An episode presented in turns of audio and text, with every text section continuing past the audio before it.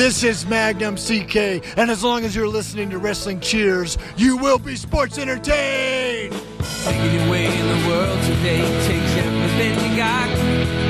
Taking a break from all your worries sure would help a lot. Wouldn't you like to get away? Sometimes you wanna go where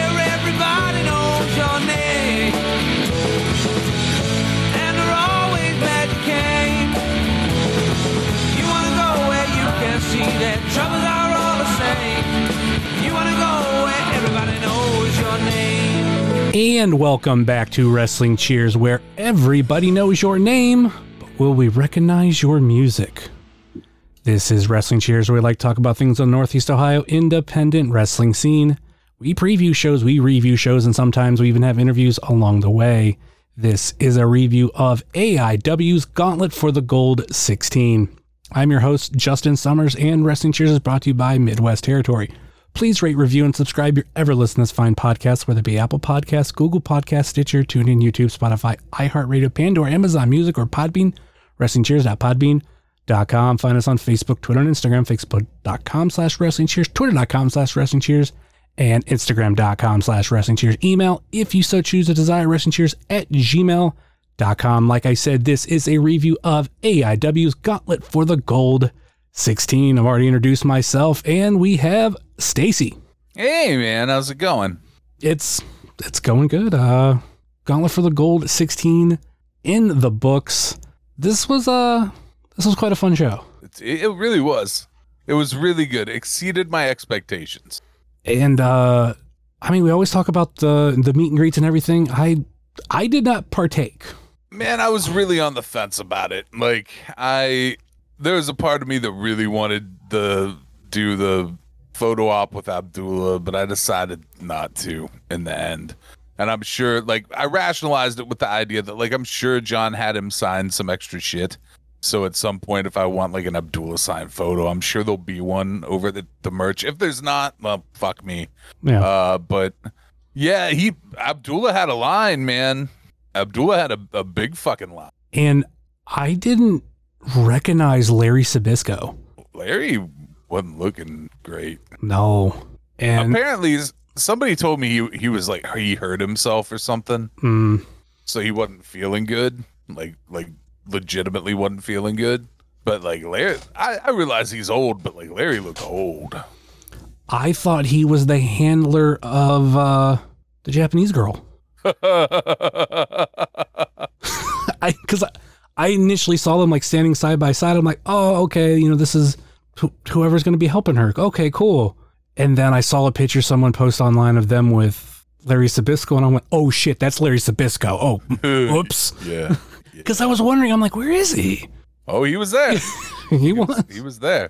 Sitting right beside Abdullah. You couldn't see him because of the fucking bananas long line there was for Abdullah the Butcher. Yeah. I couldn't tell was did he have forks there for people to buy and he signed, or did just a lot of people bring forks? I have no idea. Yeah, I know he had at least one fork because it was in every fucking picture. Yeah, I, f- I saw him like signing some. So Yeah, I don't know if those were ones that I mean that's a smart gimmick to bring, I guess, but maybe difficult on a plane these days. I don't know. Um like hey, I want to bring this bag full of forks. I feel like that throws up a red flag. um I mean that's probably something like Thorn picked up or someone in AIW picked up. sure, sure, but uh Run down Yeah, to Walmart know, and man. grab some cheap forks. yeah, I don't know, man. I didn't I didn't go over the table, so I don't know. I'm sure somebody can fill you in on it though.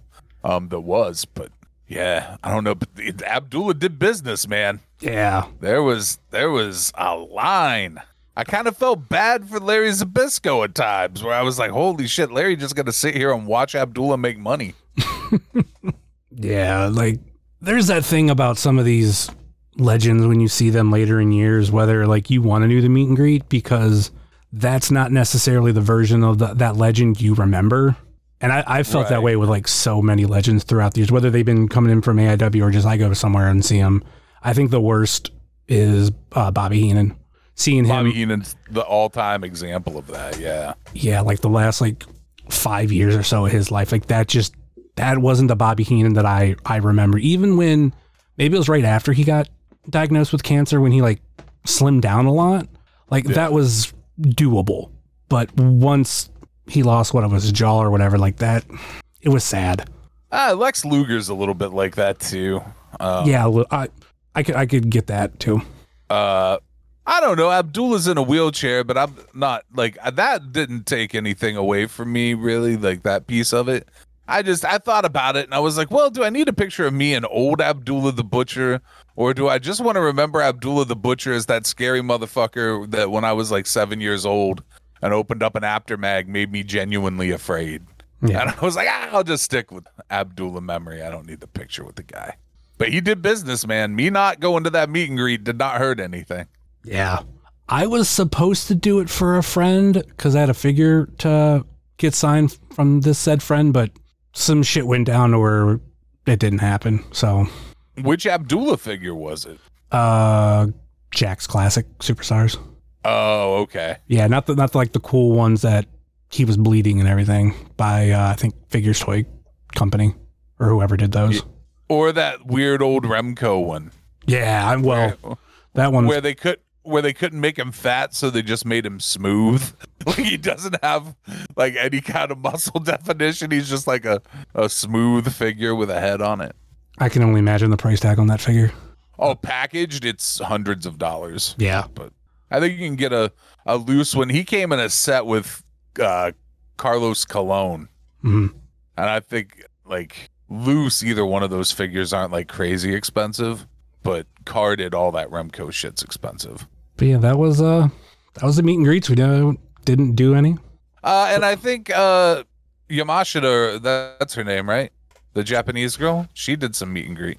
Yeah, I don't know. I don't know if she was charging for pictures. I'm not 100 percent sure.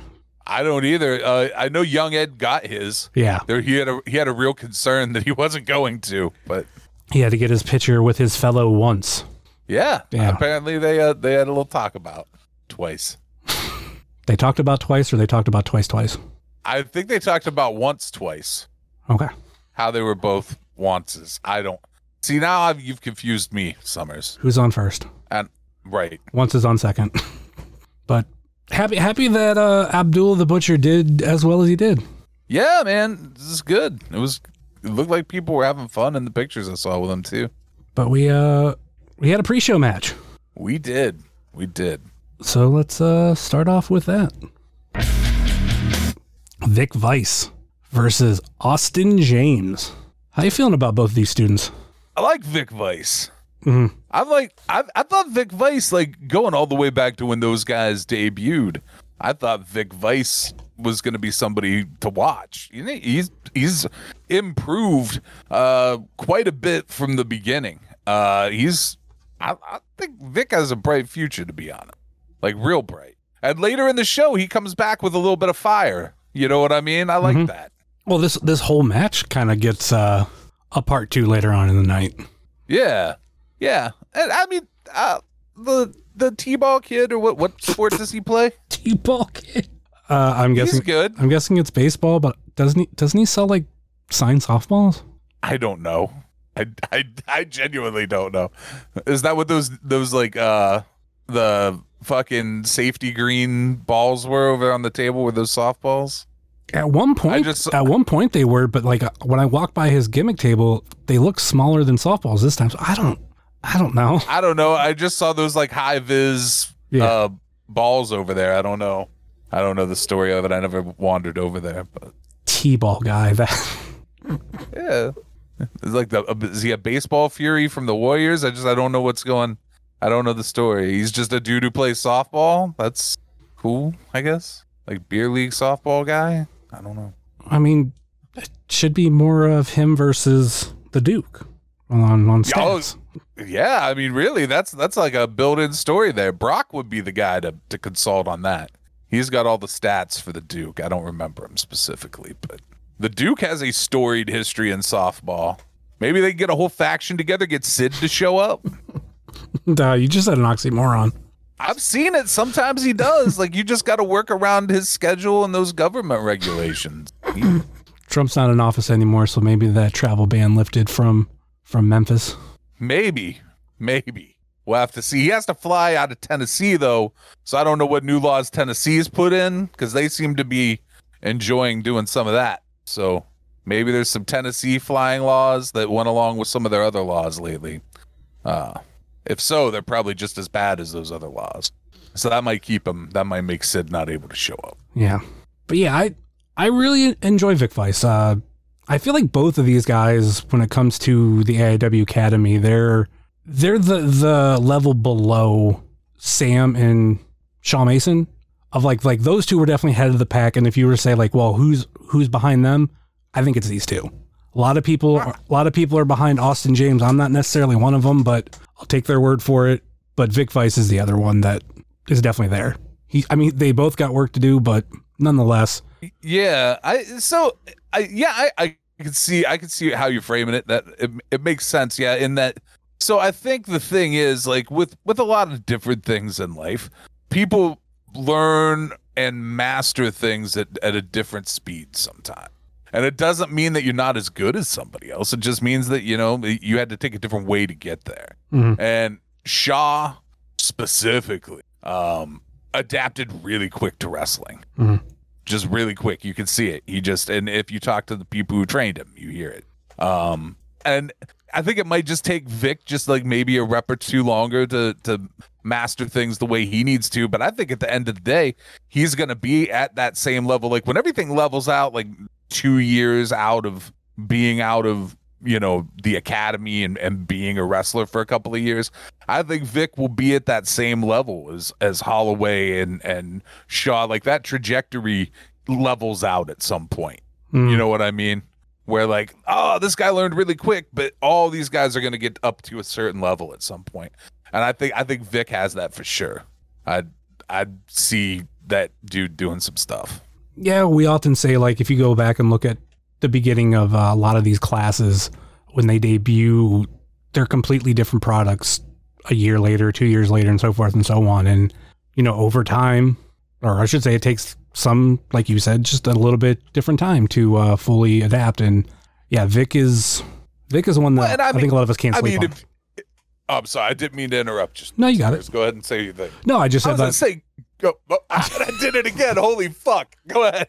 I just said that uh, just so it gets on here that I think Vic is just a guy we d- that people don't want to sleep on. Oh, I'm with you. I'm with you 100. percent And I would say, like, another thing to remember with the students is like, if you want to mind fuck, go back and look at Josh Bishop's early matches, and then look at who Josh Bishop is and has been for a while, because it's easy to forget that old Josh Bishop. But like, that's that's the thing about AIW is you see that kind of progression in guys. I think that's so fucking cool. I mean, And, look, and I think I was gonna say, I look, think all look at Bishop, look at um, Chase Oliver, and I know he's not hasn't been around AIW lately, but uh, Trey Lamar. yeah. But I mean, Josh has the biggest like Oh yeah, change going through that. Uh, and I don't know if instantly Josh was the guy that you would have picked out of that group and been like, oh, that's the dude that'll be absolute champion, yeah, you know, out of that class. At that moment, at that little bit in, I don't know that he was like the guy. But when it all started to level out, it became pretty clear that, like, oh no, Josh, Josh is getting this really fucking well. So I think that's all I'm saying is I think there's levels to the stuff when you started saying like, well, these guys are the top, but then these guys are that next level down. I, th- I think all of those guys could end up around the same place, uh, just you know different paths. oh yeah. I wasn't I wasn't discrediting like saying like they'll, it'll always be like that, but like where we are right now with the class, like these are these are the two Sure. that are b- behind the other two. Sure, and you know sure. they it could easily be that they're all on on one class. And I will say with Bishop is definitely the the biggest change of the three that we mentioned. But God, I feel like Chase is a very close second. Well, for sure, mysteriously uh, not on the card on the show. Not on the card, but we know he was there. He was definitely there. Um, but yeah, I expected him to be in the gauntlet at some point. He wasn't. Uh, he seems he's on the Youngstown show. Probably, That's a given. I'll say um, maybe main event there. You would think. I would hope. Uh, thoughts on uh, this match?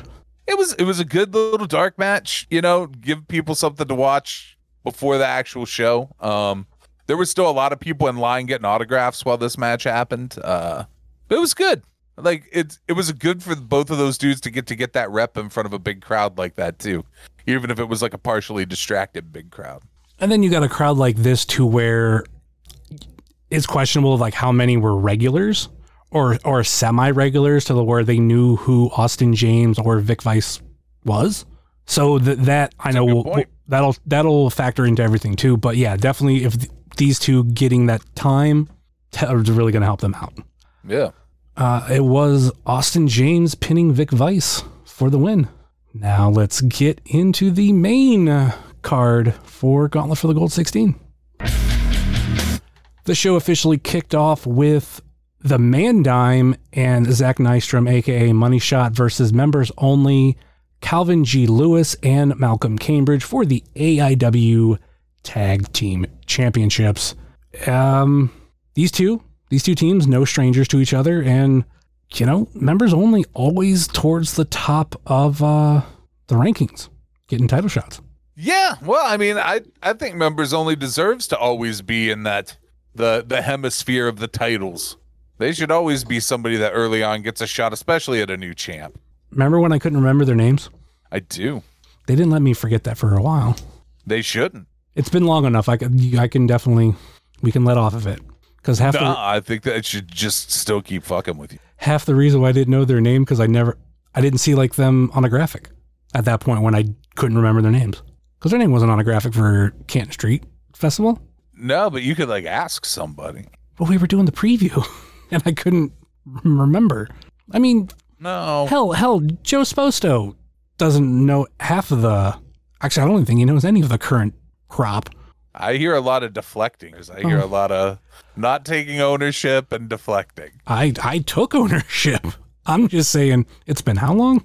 Yeah, I would encourage them to still give you shit for it. And then I'll block one of them on Twitter again. Hey man, you got to do what you got to do. But Nonetheless, um, you want to talk about like a team that are just like students that have come more and more into their own. The thing that I, I really do like about members only is their look of looking like a team, how they come out. Just they've worked on it a lot, and it shows. yeah, well, I mean, and they they kind of had that from the jump too, Mhm. of of like making sure that they had like complimentary gear and and whatnot. Uh, members only is very good, man. Very very good. Um, I I don't think it will be too long before those two have their hands on some gold. Oh, I, think I've said it before. Like it's going to be a big moment when that happens because Yeah, how many title shots have they had? a, a few, a couple. I mean, hell, their first match was against the tag team champions. I actually, if you kind of think about it, they've had they've had title matches with like the past four tag champions, I mean, at some point, it's gotta it's gotta pay off. Right? and it'll it'll be a big moment. Like for me, I think it's going to be very similar to when PME first won. Yeah, I think that feels like a thing that probably happens at like an absolution or a hell on earth more than like a gauntlet. You know? Mm-hmm. But we we also got Money Shot right now, being the We tag team champions. Cheating. I mean, that's kind of what they do. Yeah. The one dude must have heard that a lot of people was calling him FTR bald because he grew some hair back. Did he? Yeah, it looked like he had a little bit of hair growing in. Either that or he just forgot to shave. Yeah, looking at the pictures now. Yeah, I see a little bit of like fuzz there. That other dude's got his Gardner Minshew look still going strong. Yeah, the the mustache thing just does not look good on him. I don't know, man. I I don't know if it looks good or not, but it looks like Gardner Minshew. Thoughts on this match? I mean, it's it's somewhat what I expected from from It this was. match. I mean, it, it was a good match. Uh, it had a suspect ending, a little bit of little bit cheating, a little bit of treachery, and the first moment of the night where I felt like maybe the referee didn't learn everything he was supposed to learn about refereeing. Uh, because that count was quick. Was yeah, that's that's what I was gonna bring up too. That it was fairly quick, and then there was like later in the night he was doing uh he was refereeing another match and he was counting somebody out, and I'm like, oh, now we're now we're going with like the regular count, not like oh one, two, three, four, five. Yeah, yeah. That the the speed of that count for the belts was a little quick. Is uh the ref on Money Shots payroll? I don't know. I mean, so they seem friendly with the Duke, right? Mm-hmm. I don't know. I don't know. Which uh, more on that later in the night too. Well, yeah. Two, two, two particular moments that I that I could remember from uh, the, the said gauntlet match.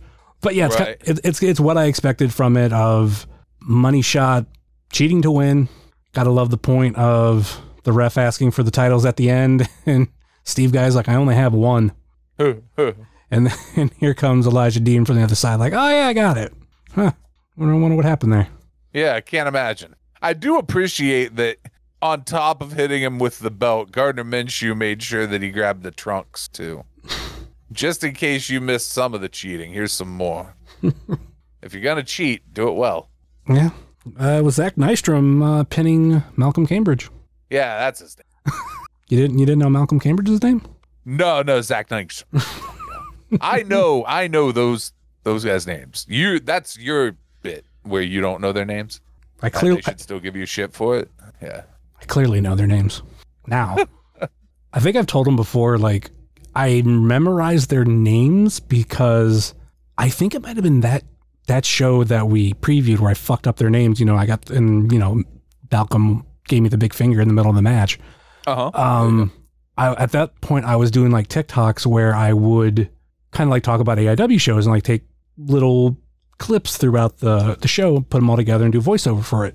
Well, I would like mess up and I would completely just go back to the beginning and like re-record. There, I think there was a couple of times I slipped on their names, but there was other times that I slipped on other shit after them.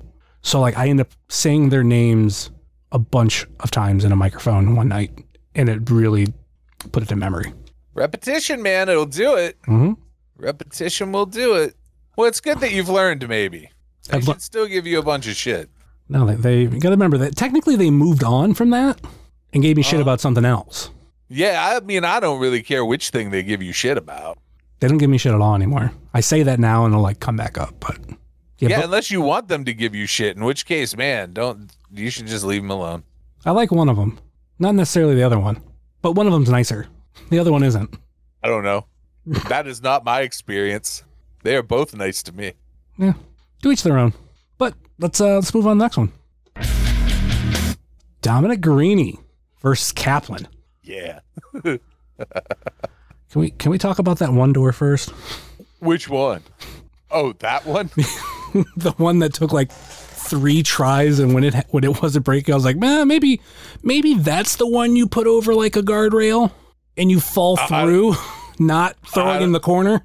I don't know, man. I don't. So, like, I don't take bumps through doors. So, I'm in no way an authority on this. But I feel like if it's not going to break, uh, I don't want that to be the one that I'm falling real far onto and then bouncing off of. I would rather the one I fall real far onto break. Yeah, But that, it was a resilient fucking door in the corner, man. It wasn't taking no shit. yeah. There's just some of these doors that are a little bit harder to break than others, and uh, that we we got one in this match. But fuck, Dom. Dude, this match, this match had a lot of fucking hard hitting. Like it came out hot. Fucking Dom did a tope suicida to the outside. Uh, the fucking my. Have you watched it back at all? Have you watched the feedback I have not. fight? Oh boy, so you should. Uh, because there are little things, little highlights that I picked up watching it back that, man, I love. Like AIW has a bunch of wild ass little kids whose parents bring them to AIW. Yeah, And there is a moment where Kaplan throws Dom over the guardrail and they go out into the crowd, like right at first. And you know that the one dude, Chris, uh, I think his Twitter was like Chris from Hawaii. yeah. He's he's right now. I think like the the main one where his kid like he you can tell who he's rooting for because he will flick off the opponent. Oh, like, dude, yeah, it was show, my yeah. favorite. Is there's a perfect shot of him just fucking giving Kaplan double birds as he goes over, as he climbs over the guardrail to go after Dom. I was like, ah, the little fucking wild ass AIW kids, the best. Yeah, I consider him like the main one right now. He was at a he was at the last Toy Hio, him and his son, And when I, when I was helping Danhausen, he was walking by, and you know he said hi real quick, and I looked at his son and I flicked him off, just like Yeah. because I that's what he does at shows, dude. Like this kid gave me this like what the fuck look. but uh, yeah, the, I noticed at this show like there were some other like little kids that were I don't know if they were I think some were flicking off, but not all. But nonetheless, I'm like, man, there's a lot of little kids here. It's more than uh, I'm, I think about. Yeah, man, I'm telling you, I think the Canton Street Fair works. Start them young. But yeah, man, there was like there like the pounce back over the guardrail too. Mm-hmm. So that looked fucking great. I, this is something that I want to say. The the improvement in the shots that the students working the cameras are getting now compared to what they were getting before. Like the repetitions have helped and like they're anticipating shit and like Mm. uh getting like really cool looking shots of of moves now like shooting it from places where it's going to look the coolest as it happens uh there's a the spot later uh after they pull out the fucking plastic bins um when it's the fucking both both shots that looked wild with the plastic bins the camera work is fucking great.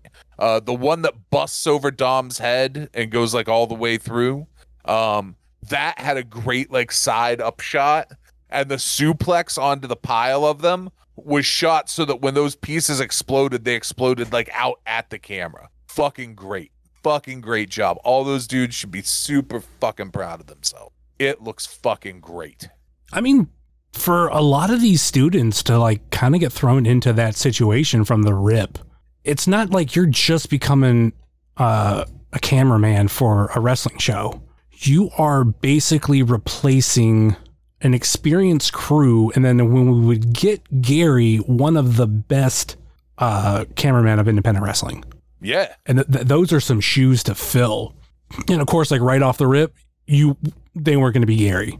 So I'm Right. hap- I'm happy to hear that they are improving, and uh, I think it, it is like the repetition of some uh, some of these students have been doing it a lot. I think uh, I don't know if it was the whole show, but I know uh, the roaming cam was uh, Ethan. He might have been the whole show because I know sometimes they will like swap out. But it also looked like there were two roaming cams on the floor okay, which is a huge improvement yeah, There was hard cam, and I think there were two roaming cams, and it just and the sound was better on this broadcast. Um, I know I, I have a little inside baseball on that that they used some different equipment, and it made you able to hear like the in ring mics and the fucking music better on the broadcast, and that's fucking huge. Um, the only thing that's not there now is like when people try to talk to the floor cams, there's no mics on the cameras. Mm, So like so like there were there's a couple of those kind of moments on those playbacks. But dude, that's the only thing. They went from like, okay, there was this thing and this thing and this thing as they're like growing and learning to do the shit. To now, like, man, I'm telling you, that improvement from that fucking outpost show last year, which was like the dry run for that shit. Um, the outside one that was sparsely attended. I think that was the, Uh, the second show because I thought the first one was at the oh the the bar, the Winchester. maybe that might be true but even from that so so if it's just slightly before that show in less than a year right Mhm, in yeah. in like nine months that crew went from having a lot of hiccups and a lot of like learning something that most of them had never done or had any fucking desire to do to now being very good to to putting out a show on streaming that looks as good or better than the shit that's being put out by uh, groups that are you know being hired in by some of these other promotions and paid uh, a chunk of fucking change to do it. Um, you taught yourself to be that good at it in uh, nine months as a crew. I realize there are people that have experience in that group. Uh, you know, Chase and uh, uh, conversational banner. What's his name? Observational banner, uh, Caleb. Observational banner. Yeah, Caleb. Uh, both of them have experience. Conversational banner, observational banner, whatever. See now he can rib me for not knowing his stupid fucking podcast. See, see, I know who he was, and he hasn't even debuted yet. So I mean, maybe that is a good excuse for you. I know who he is. I just didn't know his podcast name properly. I mean, That's fine. he he's called Observational Banner more than his real name. Either either way, I'm giving the kid props. Yeah, yeah, he's they're, they're He's doing good. a good job. Uh, but no, it was really man. I encourage everybody. Like, if you have not watched the show back, like even if you were there, watch it for a multitude. One, it looks really good. It was shot really good. It sounds good. Uh, the commentary was fucking good, like really good, and added to everything in the show. And they spliced in a bunch of like pieces that tell a story through the show of like people getting their gauntlet numbers and just stuff that progresses things that you wouldn't catch just going out to the show and watching it. that's something And, like- that AIW they did a lot in the DVD days of the thing that I loved going back at that time of like watching on IWTV was like there was always these promos that were shot the day of and they were put at the beginning of the show to Right. when they were hitting IWTV I could go back and like at, at minimum if I didn't rewatch the whole show I could at least rewatch these or I could actually watch for the first time these promos and it really brought some sort of enjoyment uh, for me of being able to experience at least something new. Right. And dude, this is I know what you mean because I would do that too. And this is that done even better because it's interspersed throughout the show, like during breaks, during intermission. Uh it's not just that like lump at the beginning of a bunch of promos. It's like spaced out through the show so it really paces the show. It's fucking good. Uh like other places should probably take a fucking note. Like it's it's good. Yeah, we're lucky that AIW too, uh, even outside of AIW, uh, this production company has or part of AIW has gotten gotten some work because we know we've been, they've been doing uh, Black Label Pro shows. Yeah. Well, I mean, if if they can do for Mikey what they're doing for themselves, Mikey needs to pay them some more fucking money. Real deal. I don't know what he's paying them, but if they can do for him what they're doing for themselves, he should pay them more and have them do it. Anything It's fucking great. anything more on uh, Dom and Kaplan? This we kind of mentioned Yeah, the, those They beat the shit out of each other. It was great. those uh, storage bins they used on each other. Like Oh, dude, the fucking so when when they pulled those out, I was like, well, that's a bad idea. And like the the fucking hit that just dented, mm-hmm. like it didn't break, it just like dented in. I, I, dude, I felt it in my soul. Like that had to fucking hurt. if I'm correct, like every time Dom would use them on Kaplan, they they would either dent or just like I don't want to say that they wouldn't do anything. Just they just made impact. That was it. Fucking Kaplan uses them on Dom. I I think it was like every hit shattered one. Like Yeah, dude. Damn. The one, the one, his head goes like perfectly through. I think it's the one that ended up cutting him. mhm. Uh, but his head goes like perfectly through it. There's also like a little spot in this match, like kind of towards the end, where they're in the ring together, and Kaplan is just hitting him with like standing back and forth lariats, like left, right, left, right, left, right.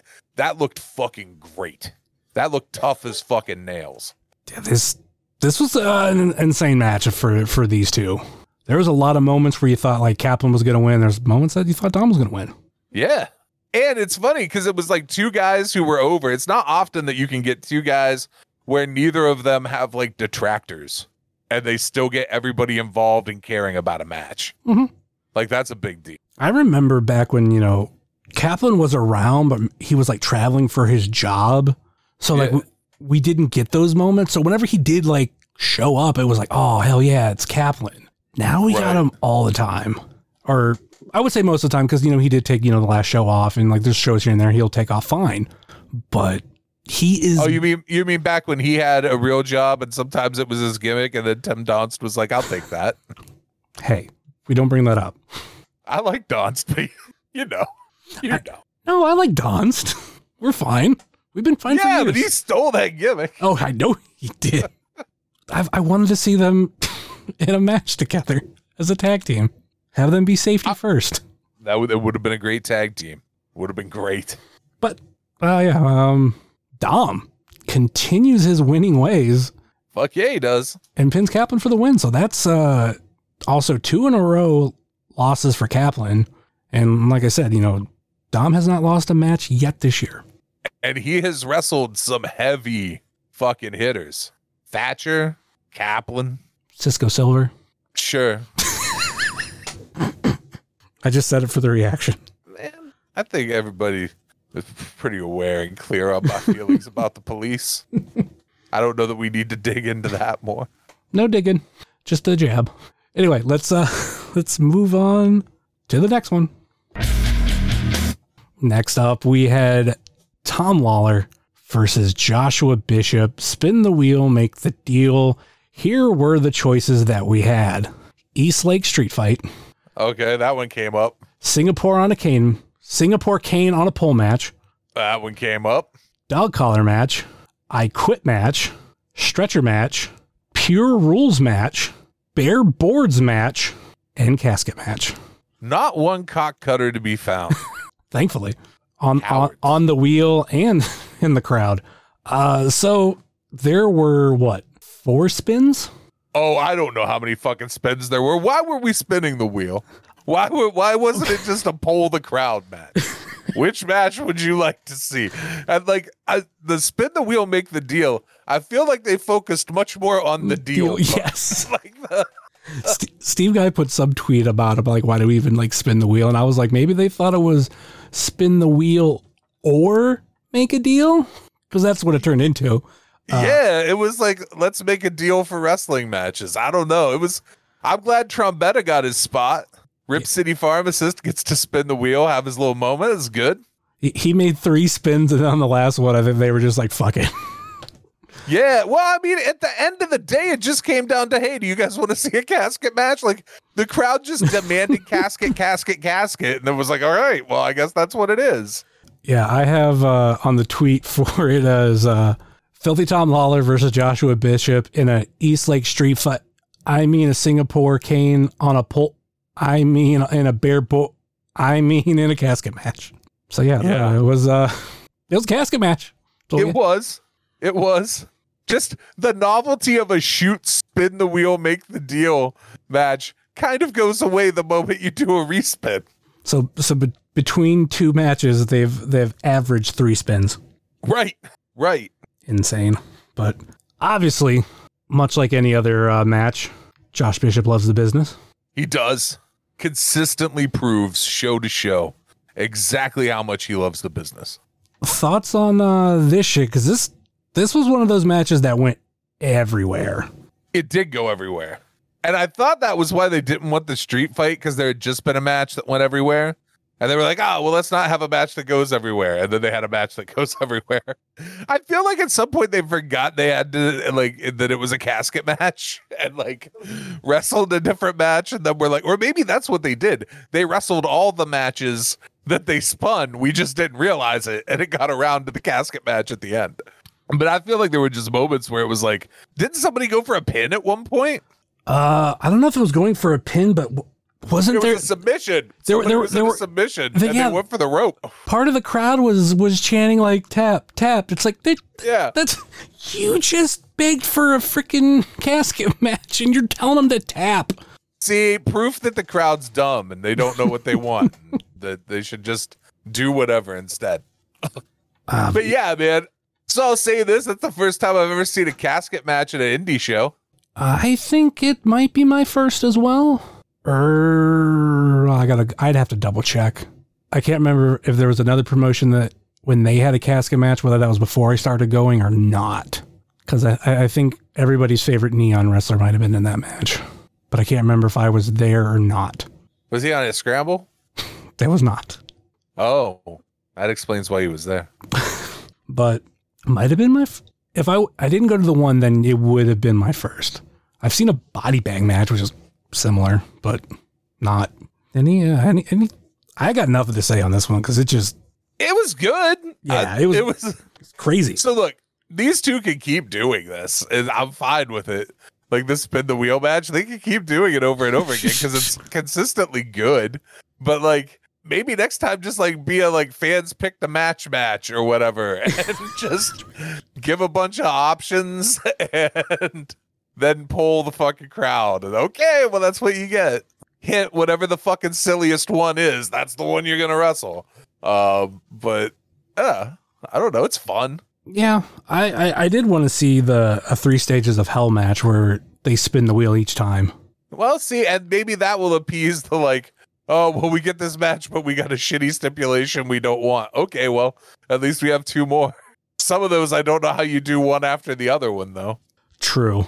I mean, you'd have to just have different selection. I mean, you could I quit Singapore cane on a pole match. That would I mean that would be Yeah, but what more, if that's not what rolls up? What if what if you get like a casket match and then like uh whatever a street fight and then a stretcher match?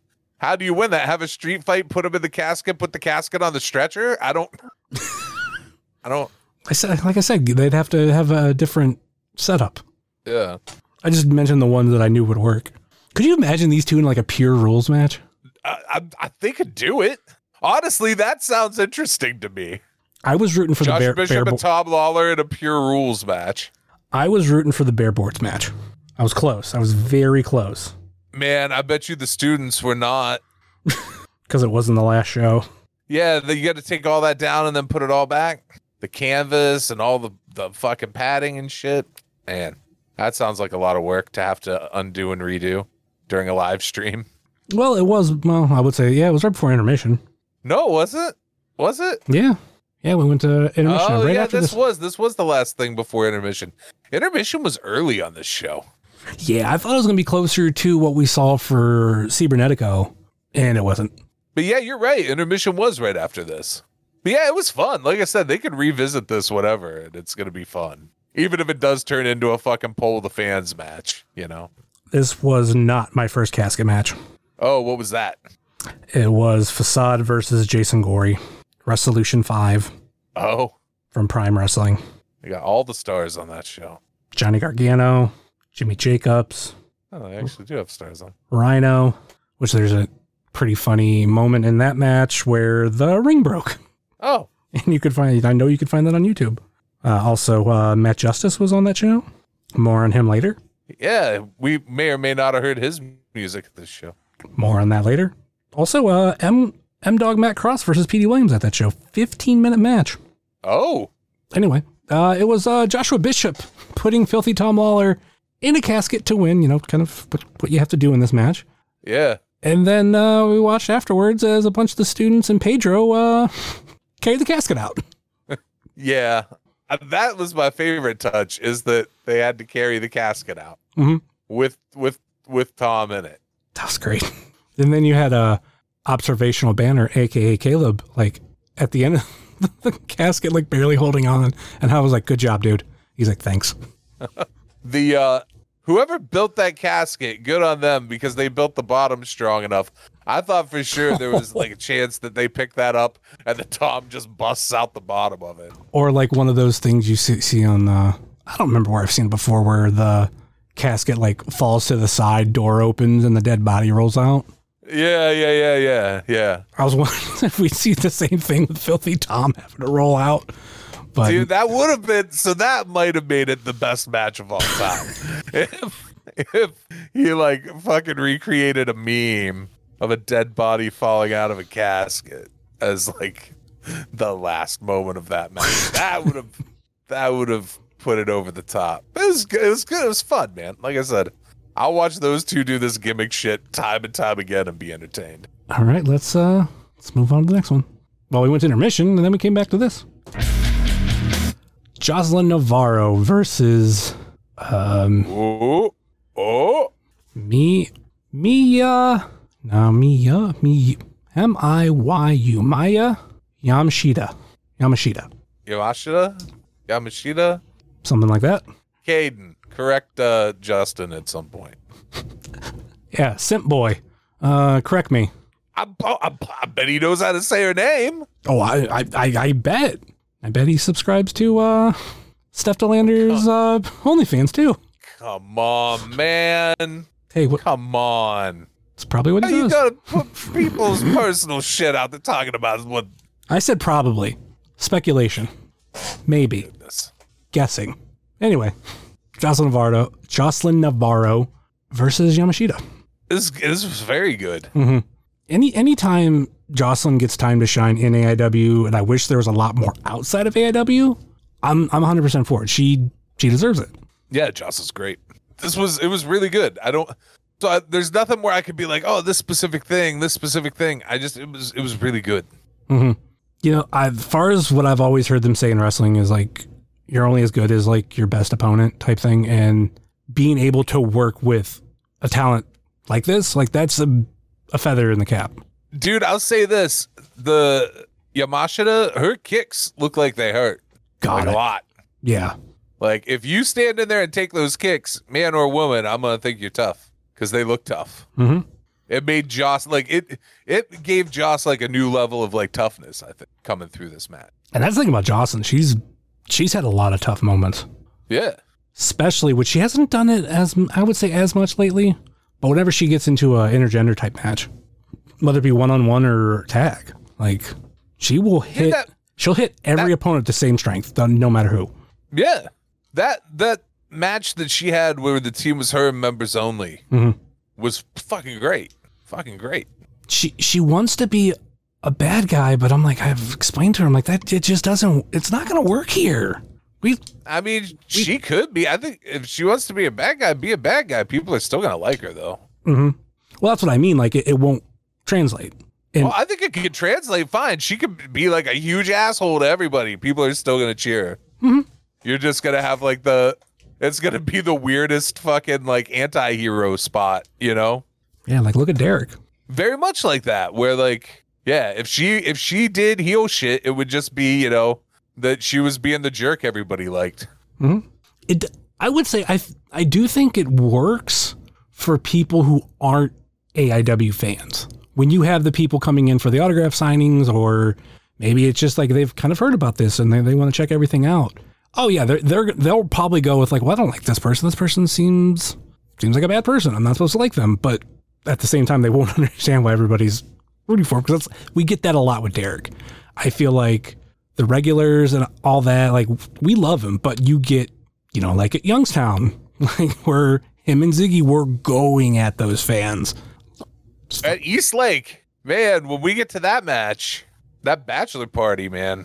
Is that what that we we were making comments about them the whole night, like me and Trombetta and that that group, Yeah. because we because the Green Ranger kind of like disappeared for a while. Yeah, he came over and asked me if I had seen his water bottle, and I was like, it went that way. Seemed like he needed every uh, ounce of that water. Like, oh, they seem all pretty drunk. He seemed to be one of the worst ones because I know for a while I think he, he wasn't even there. Oh, I don't know. I was watching the show, not them so much, but there were moments where they made themselves part of the show, specifically at the beginning of Derek's match. wasn't necessarily as that we were paying attention to them, but like from where we were sitting, like we see these six dudes dressed up like Power Rangers or in costume shirts. Yeah, I was going to say, I think actual cosplayers would take offense to you saying that they were dressed up as the Power Rangers. They had novelty t shirts to represent being Power Rangers members. Yeah. Otherwise, they were just some dudes out for a bachelor party. So when when you see the Green Ranger getting into stuff, and then all of a sudden like he ain't there for a while, it's like oh shit, did he take everything too fast? He, no he drink a little idea, too man. much, but yeah. Nonetheless, um, anything more on uh, Jocelyn's match? Another win. Yeah, She's racking up wins, man. Jocelyn pinning uh, Yamashita for the win. Like I think she's they said it on commentary on the show, but it's got to be close to a year since she's lost a match maybe. I feel like it might have been I think it's been a year maybe since she's lost a one on one. yeah, because- since the last hip hop show. because I had I kind of looked at her her cage match recently and I was like looking through stuff and I was looking at this year or last year. I think it was this year and she did she lost uh the four way with her, Austin James, Anthony Young, and Space Monkey. Um, but Where at? that was uh, in Youngstown. Okay. But if but maybe she didn't technically lose that one. I mean, lost the match, didn't get the win, but I don't think it was because of her, but nonetheless, it's still not one on one if we just go by go by that type of standard. Um, She also lost uh, Jet Black New Year in the scramble. right, but not in a one on one. Yeah, not in a one on one. Beat Slamovich, beat Mandy Leon, beat uh, Alice Crowley, Allysin Kay. uh, Beat beat. Allysin Kay.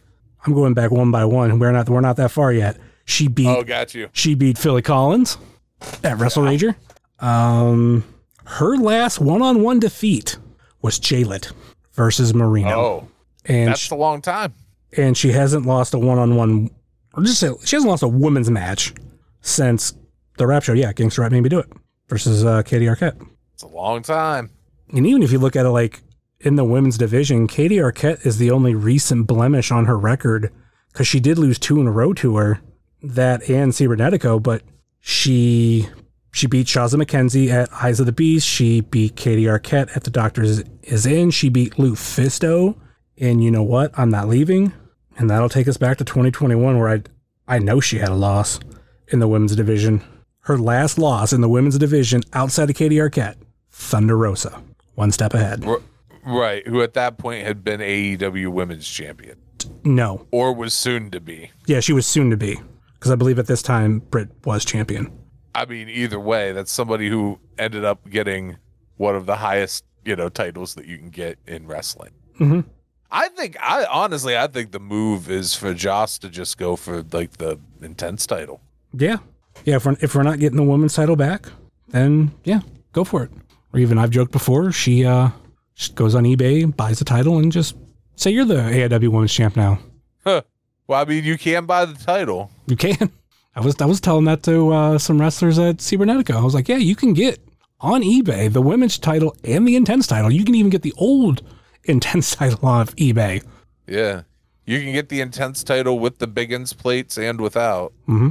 So, because in a way, I think that would be funny. Jocelyn just comes out like I'm champion, and if uh, Shayna Baszler has a problem with it, she can come find me. Now I know she's not going to come to find her at this point, but set something up. But uh, I don't I don't know. Lots of changes going on at her workplace. Who knows? that is true. I don't. I don't. I don't want to see her lose her job. Oh, I'm not even saying that. I'm saying who knows what what the future holds when Endeavor takes that company over. You know, people might be allowed to do outside shit. Who knows? There's no way Ooh, to know yeah, at true. this point. I wasn't even thinking about that, but you also think of it.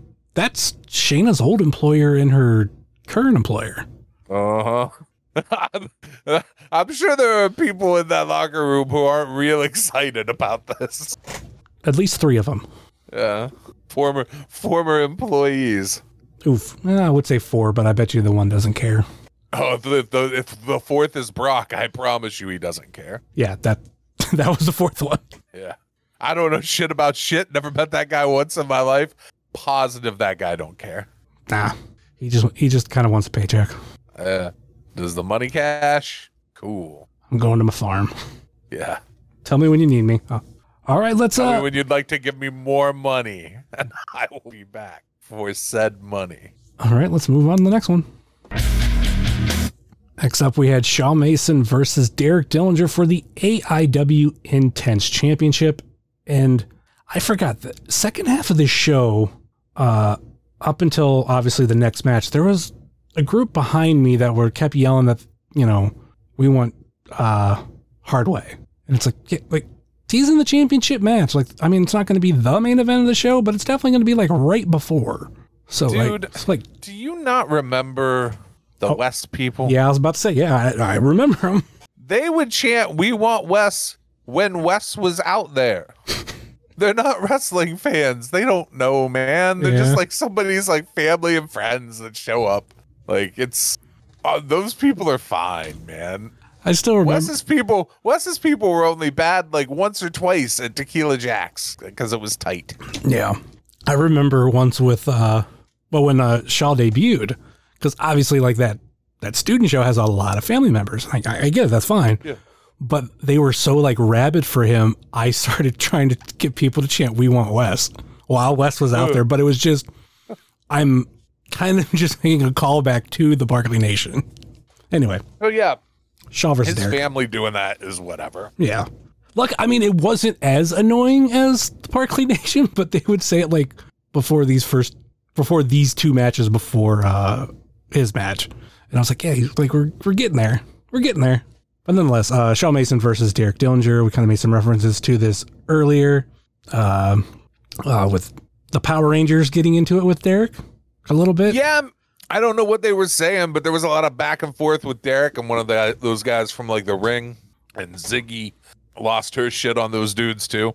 I don't know what the details of it were, but like they were clearly talking shit. Well, I think it was like Derek and Ziggy talking shit, and what I remember correctly was like they actually liked Derek by what they were saying. Yeah, it. I mean, I mean that's what Derek does. You could be rooting for him, and he'll still talk shit to you, throw your water. Dude. like he, he don't care. He is the fucking best at working a crowd Oh God, yes. and just and just making them get fucking pissed off at him. It's fucking great to watch. It's one of my favorite things in a in a Derek match. The best Derek matches are the ones at like the fucking North Canton Community Day and shit, like where it's like a family crowd hmm because he gets those people like triple riled. Dude, Shaw's family is such easy marks for him to do it to, and he just it fucking is so it's it's beautiful. It's fucking fantastic. Yeah, there was a there was a moment in this match because this was another match that kind of went everywhere at one point where Ziggy and Miss Frizzle were going at it. Yeah, yeah. That was one of That's those. the thing. They get they get fucking his family man. They are passionate about Shaw's wrestling career. It's fucking great. It's great, but it gives it gives whoever's working against him like everybody should be watching what Derek does because that any match you work with Shaw, you'll be able to get that out of those people. Mhm. It's so good. It's so good. Did it seem like they take it to heart? Because some of them, I think, kind of get it, but I I can't speak for all of them. I think they probably get it. I mean, a lot of things is like wrestling's fun, man. Like if Oh, you yeah. let yourself just fucking get into the story of whatever's going on, Wrestling is really fucking fun. And like it's all kind of new to a lot of those people. So they still have it still has that newness where they really get into it. You know what I mean? And like sometimes it's even beyond that. Like the people who I've seen be like the wildest like wrestling fans, some of them are like old ladies and shit. You know what I mean? Yeah. Like so What I what I, don't kind of what I mean by like taking it to heart, I mean you got those people that like when they talk shit to wrestlers, like it looks like they're legit about to fight. Like they're Yeah. they're so pissed off and they're taking it to heart. But you ha- you will have the ones that will will get into it, but like they know like there's a line and they won't cross it. And probably when the wrestler walks away, like they're laughing. Here's the thing, man. I always hope somebody crosses the line. That shit's funny as fuck. You want to talk about how Derek is with crowds? When I see him at OCW, like that's a I don't care that it's right down the road from Tadmore. That's a different type of fan, and he oh, sure. he loves getting into it with them, and I love watching him do it. Like this is this is the same place that back uh, in a previous version of the production when uh, him and Eddie only showed up, they had like a moment where they kissed each other, and of course there was a fan said the wrong word. Oh no. Yeah, I mean, of course it's gonna happen at this show. Yeah, you gotta fucking talk shit to afterwards from uh, or right after he said it to like from Derek and Eddie. Yeah, you can't say that shit. Nope. But you can at that show. Anyway, yeah, Sean Derek. That's you just painted a poor picture of that promotion. it's not the promotion. It's the people that show up. That's the difference. It's not like they're going out like it was it wasn't like a bunch of them. There was just one fan that tried saying it. Okay. And of course like you you'll get some of them that try to do the same shit other times. And that that shit tries they people try to stop it. Like yeah, like, don't Well, do that. Stopped. Yeah. But this is, this is also the same fan base that when the Von Englands were there would try to chant USA and I'm thinking, hmm, how many have Confederate flags at home? Just asking. Uh, that's a whole different podcast, Summers. Yeah, and I, I ain't getting into it. But anyway, Derek versus Shaw.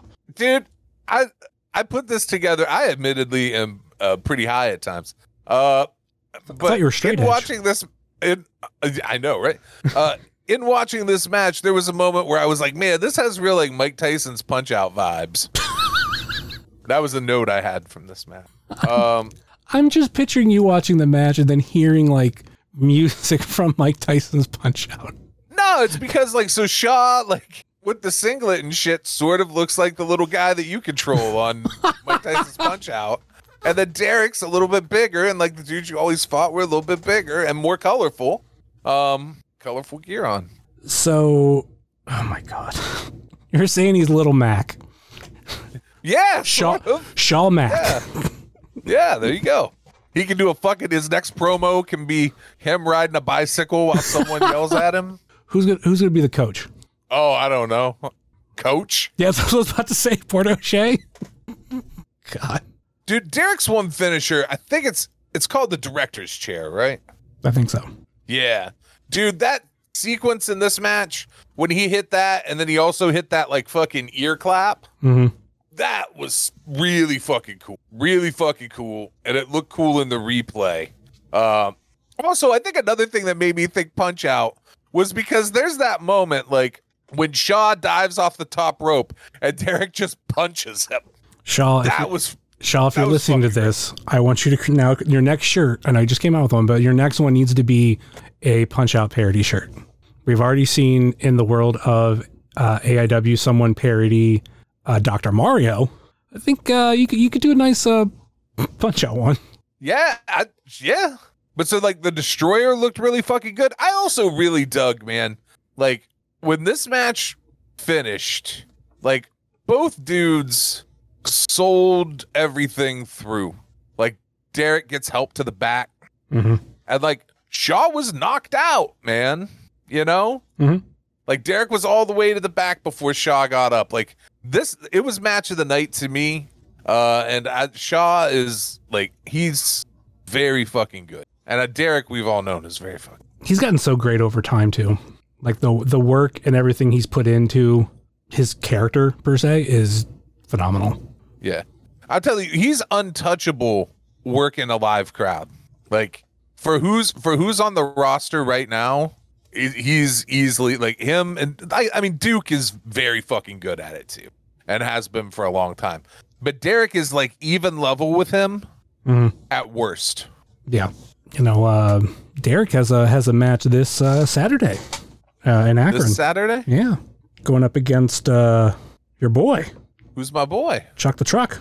Oh shit, Chuck the Truck. Yeah, Oh man, for the uh, Ohio I might have Heritage to buy. title. I might have to buy a ticket. Might be the only one. Oh, that's even better. that's even fucking better. Where's the show at? Oh, it's a, it's an OCW show. So what's that mean? That's I'm just saying that's the promotion. It's um No, I know that you say that's the promotion. I don't know where they operate out of. well normally they well I should say normally, but like their one main venue is right down the road from the shrine, but this one is actually at a at a park, Tim Tam Park. It's like a water Oh. water park and everything. Oh, at a water park. Yeah, the guy who uh, owns or partially owns OCW also owns the park. Oh, okay. Yeah, I don't know if I'm going to a water park. I don't know that Memorial Day weekend water park. That's not on my fucking life bingo card. I don't think. yeah, I'm probably missing it too, but Sam might be there. I'm not 100% sure, but he might be there. Members only just got announced for one of their upcoming shows. Oh, You know, they're uh, Malcolm Cambridge and Calvin G. Lewis. oh, I know, I know. I'm aware. Uh, they all get they all get to work with Chuck the Truck, man. That's great for them. All right, it was uh, it was a Derek pinning Shaw Mason to retain the AIW Intense Championship. Let's move on to the next one. Everybody's fan favorite Matt Cardona versus Sam Holloway for the AIW Absolute Championship. I mean, do we have to get into it because kind of, figured this was going to happen. Cardona wins, pins uh, Holloway f- for the win, but with some help. You had obviously Steph De Lander. You some, had some help. yeah, some help. you had Steph De Lander, you had Fonzie, and you had PME. Like it was literally all of them pinning Sam for the win. Yeah. So look, I don't know if because you're a fan of Cardona, you're trying to like make this not seem as miserable as it was. but this was a dog of a fucking just never ending slog of fucking shit. And it wasn't Sam's fault at all. I don't know. I so look, admittedly, Cardona is not for me. Mhm. And not everything on the card has to be for everybody. That's the great thing about wrestling is you can go to a show and to me, if like half of the fucking matches are shit that I dig, then I made out, right? Like there's at least half of the show was shit that I was into. Mhm. Because there's a wrestling to me is art and there's a lot of different kinds of art. There's art that I don't like, right? Mhm. Um there's certain wrestling that I don't like. But like I can appreciate even wrestling that I don't like, uh I can appreciate it when it's really fucking good, right? Like when it's done really well. Um and there are some things that admittedly even even on this past weekend at Gauntlet, there are things that Cardona did fucking fantastic that he's really good at. But like he in other shit is just it's just so corny, man. Like it's just it's just like bad shtick that doesn't work. And it doesn't pretend but maybe it does work. It doesn't work for me hmm but like it's just this bad shtick that's like so obvious like and especially like the Steph De Lander part of that long-winded fucking opening to this match uh she all she did was like a patterned call and response that like nothing she said should have garnered any real like heat from the crowd she was just saying words and then people like because they know the pattern just yelled back um I'll give him credit during his promo part of that very long thing. Um, he actually had a great joke with the Ty Dillinger joke, and then being told no, Derek Dillinger is the one who trained. It actually pertained to AIW. It was really fucking good, as opposed to like the Deathmatch King shit. Like, there's not that. Who gives a fuck? That's from a different place, man. If you're gonna work a bunch of different places, tailor your shit to the places you're at. You've been on TV, motherfucker. Come on. I don't know. But that said, Cardona does shit that I would never expect somebody at his level to come into indies and do. Like some of the bumps that dude takes, other dudes that are at his level, or even dudes who've been released that are below his level as far as like success, wouldn't come in and do them fucking bumps. Mhm. So I give him credit for that shit, man. Um, I just think the whole shtick is kind of whatever, man. But this was one of the fucking best matches I've seen uh Holloway have. Like he did really good shit in this match, but it was long. Um, but it felt I think part of why it felt long was just all that drawn out shit at the beginning. Do you want me to make you hate that joke? I don't want to say hate it, but you're going to have less respect for it. Why? I heard him say the same joke on the podcast. Oh.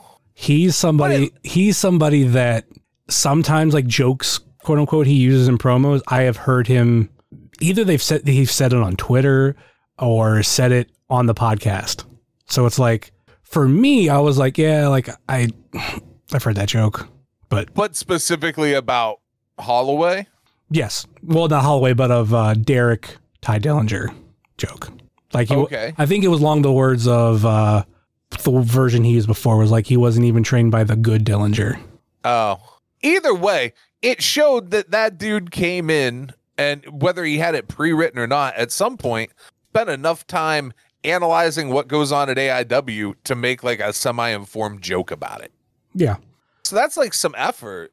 It's just man, the whole thing just just so fucking it's just corny. But that said, the crowd was fucking into it. People boo him and shit. I don't get again, I don't get what they're booing. I I Well, it, it goes back to what what I was saying earlier about the his family in that section. Like, yeah, they're they're going to be into it, booing this guy. Yeah, because the the crowd was pretty hot. You know what I mean? And like booing him and cheering Sam. So like it, whatever it is, worked. It's just it's not for me, man. But I think Sam had a really good showing in this fucking match. Like I really liked that he pulled like a fucking noggin knockers early on when he caught uh Alfonso and Steph on the ramp. Yeah, That was good. That was like a, a nice throwback to like fucking old WWF wrestling. hmm I thought that was really good. Uh Also, we gotta kind of kind of gotta mention. I forget where it happened earlier in the show, where uh that that ramp kind of took some hits. Not yeah. not to where it was gonna break, like the last time we were in East Lake, but uh, there were there were there's two parts of that ramp, like right by the ring, where it was like, ugh, all it's gonna take is the wrong move or the wrong person walking over and just bam, collapse. Luckily, Yeah. Well- it didn't happen. during Dom's match, I couldn't see clearly, and I just heard the wood snap, and it was like the door or whatever. But I thought it was the ramp again. I had no clue until I could see like a couple, like a minute later. I was like, "Oh, okay, I see what happened." The one thing about Cardona is, for me, it's not even about like the journey we're on. It's like who is going to be the person to beat him, and we'll kind of get to that later. Oh yeah, I think that has now been determined, very determined. Uh, so yeah, man, like I don't know, uh, the Cardona stuff. Like I said, he takes some fucking bumps, man. Mhm. Like he he takes some fucking bumps. It's the dude gives you a fucking show when he shows up. Mhm. You know, uh, even if the gimmick he's playing is that he's trying not to. Um, I don't know. My real, my only other issue, other than the beginning, was just took it felt just felt forever long, just like for fucking ever long. Was like, what's the what's the deal with the the like? Make sense of the match for me. So this is a no disqualification match.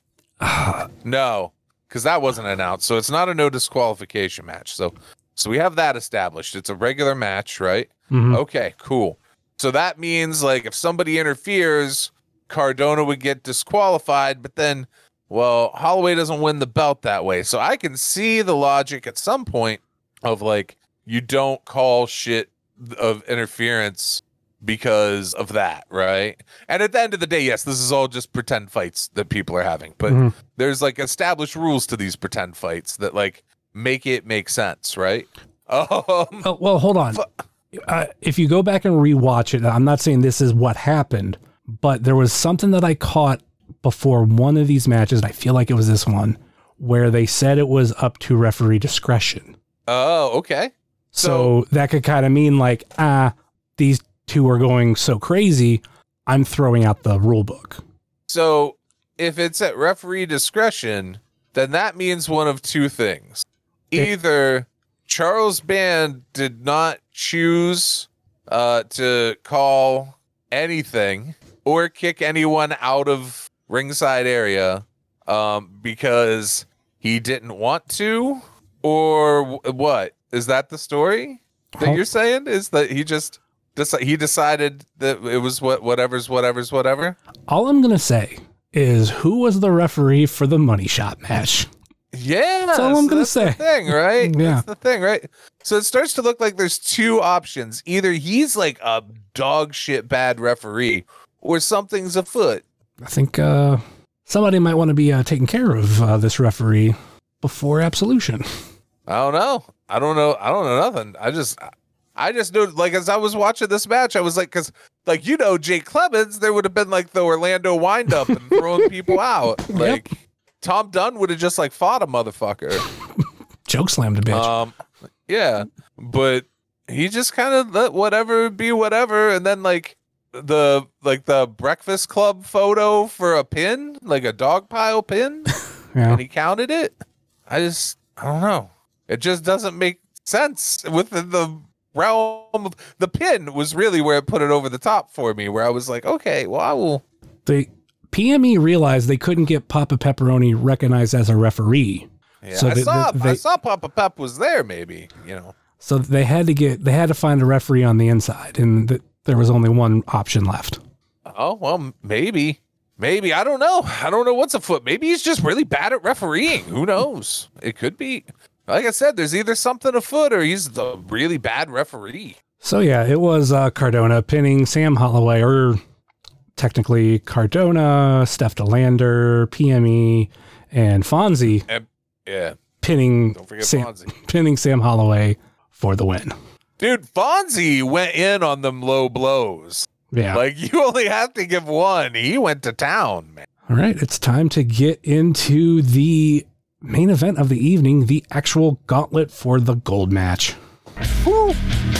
Here we go. Uh I have the order that everybody got in. I did not record eliminations. I can only do so much. But Sure. entrant number 1, Joshua Bishop. Entrant number two, Dominic Garrini. So we're starting off with two AIW guys, uh, two home, you know, homegrown guys, and uh, I, I liked this start for the Gauntlet. And this was in my mind like two potential winners. Oh yeah, it was it was pretty clear to me like right out the gate it was going to be a long night for those 2 Mhm. because I it didn't I didn't see them getting eliminated early. You know what I mean? Yeah. Yeah. Entrant number three, Kaplan, someone who I, I would have had on my top lot five list of potential winners. Yeah, funny how like in the first three you've got three dudes who would instantly be like, "Oh yeah, he could win." Then you had entrant number four, Chuck Stone. Right? Maybe not. Which a little bit a little bit longer shot, but I mean, every year there's somebody who kind of like outdoes expectations. Eric Taylor was that dude last year. Mhm. Um so Chuck Stone seemed like a big candidate for that. And if he was still a long shot to win, still the moment that the four men you have in the ring are Bishop, Dom, Kaplan, and Chuck Stone. When they're like trading chops, Yeah. like no pun intended, that was a big moment. Yeah. That was good. Entrant number five, Tyson Riggs. the first like so like this match i'm gonna i'll put up front this is i think this is probably my favorite gauntlet match ever for aiw and it's it like ranks in in my favorite like rumble style matches of all time this match was paced so well where it put like the right people in the right places at the right times to like carry a story through this match that was so fucking good this moment was amazing I loved it. Yeah, it was uh, Tyson Riggs. I think was the first one eliminated, Yeah, yeah, yeah. and he Yeah, got he got beat sure. the fuck up. yeah. I love it. It was great. kind of to touch on what you said, I I think I liked last year's Gauntlet a little bit more. There were, and this isn't a knock on this one. There was a, there were like more surprises last year, and they were like AIW faithful type of surprises. What Like- the fuck were the ones this year, Summers? No, no, I'm saying there were more of those last year, and it wasn't like oh we got we got a big name surprise. Like no, like they hit a little bit harder for me last year. Oh, not me, man. Last year, And last year you big- you had a big one. I had Dick Justice, man. That was the fucking best. Mhm. Uh, but there were this year overshadowed. Man, Dick is the best, but man, this year kind of overshadows uh, that a little bit. I think just with the the amount of solid surprises and the way they were paced through the show. Uh, I think it. I think it just hit a little different for me. It hit a little better. It was great to see Dick Justice back last year. I hope we see Dick Justice again in the future. Uh, but man, this year, I don't know. This year's really fucking good. Who's next? Who comes in next? The Duke.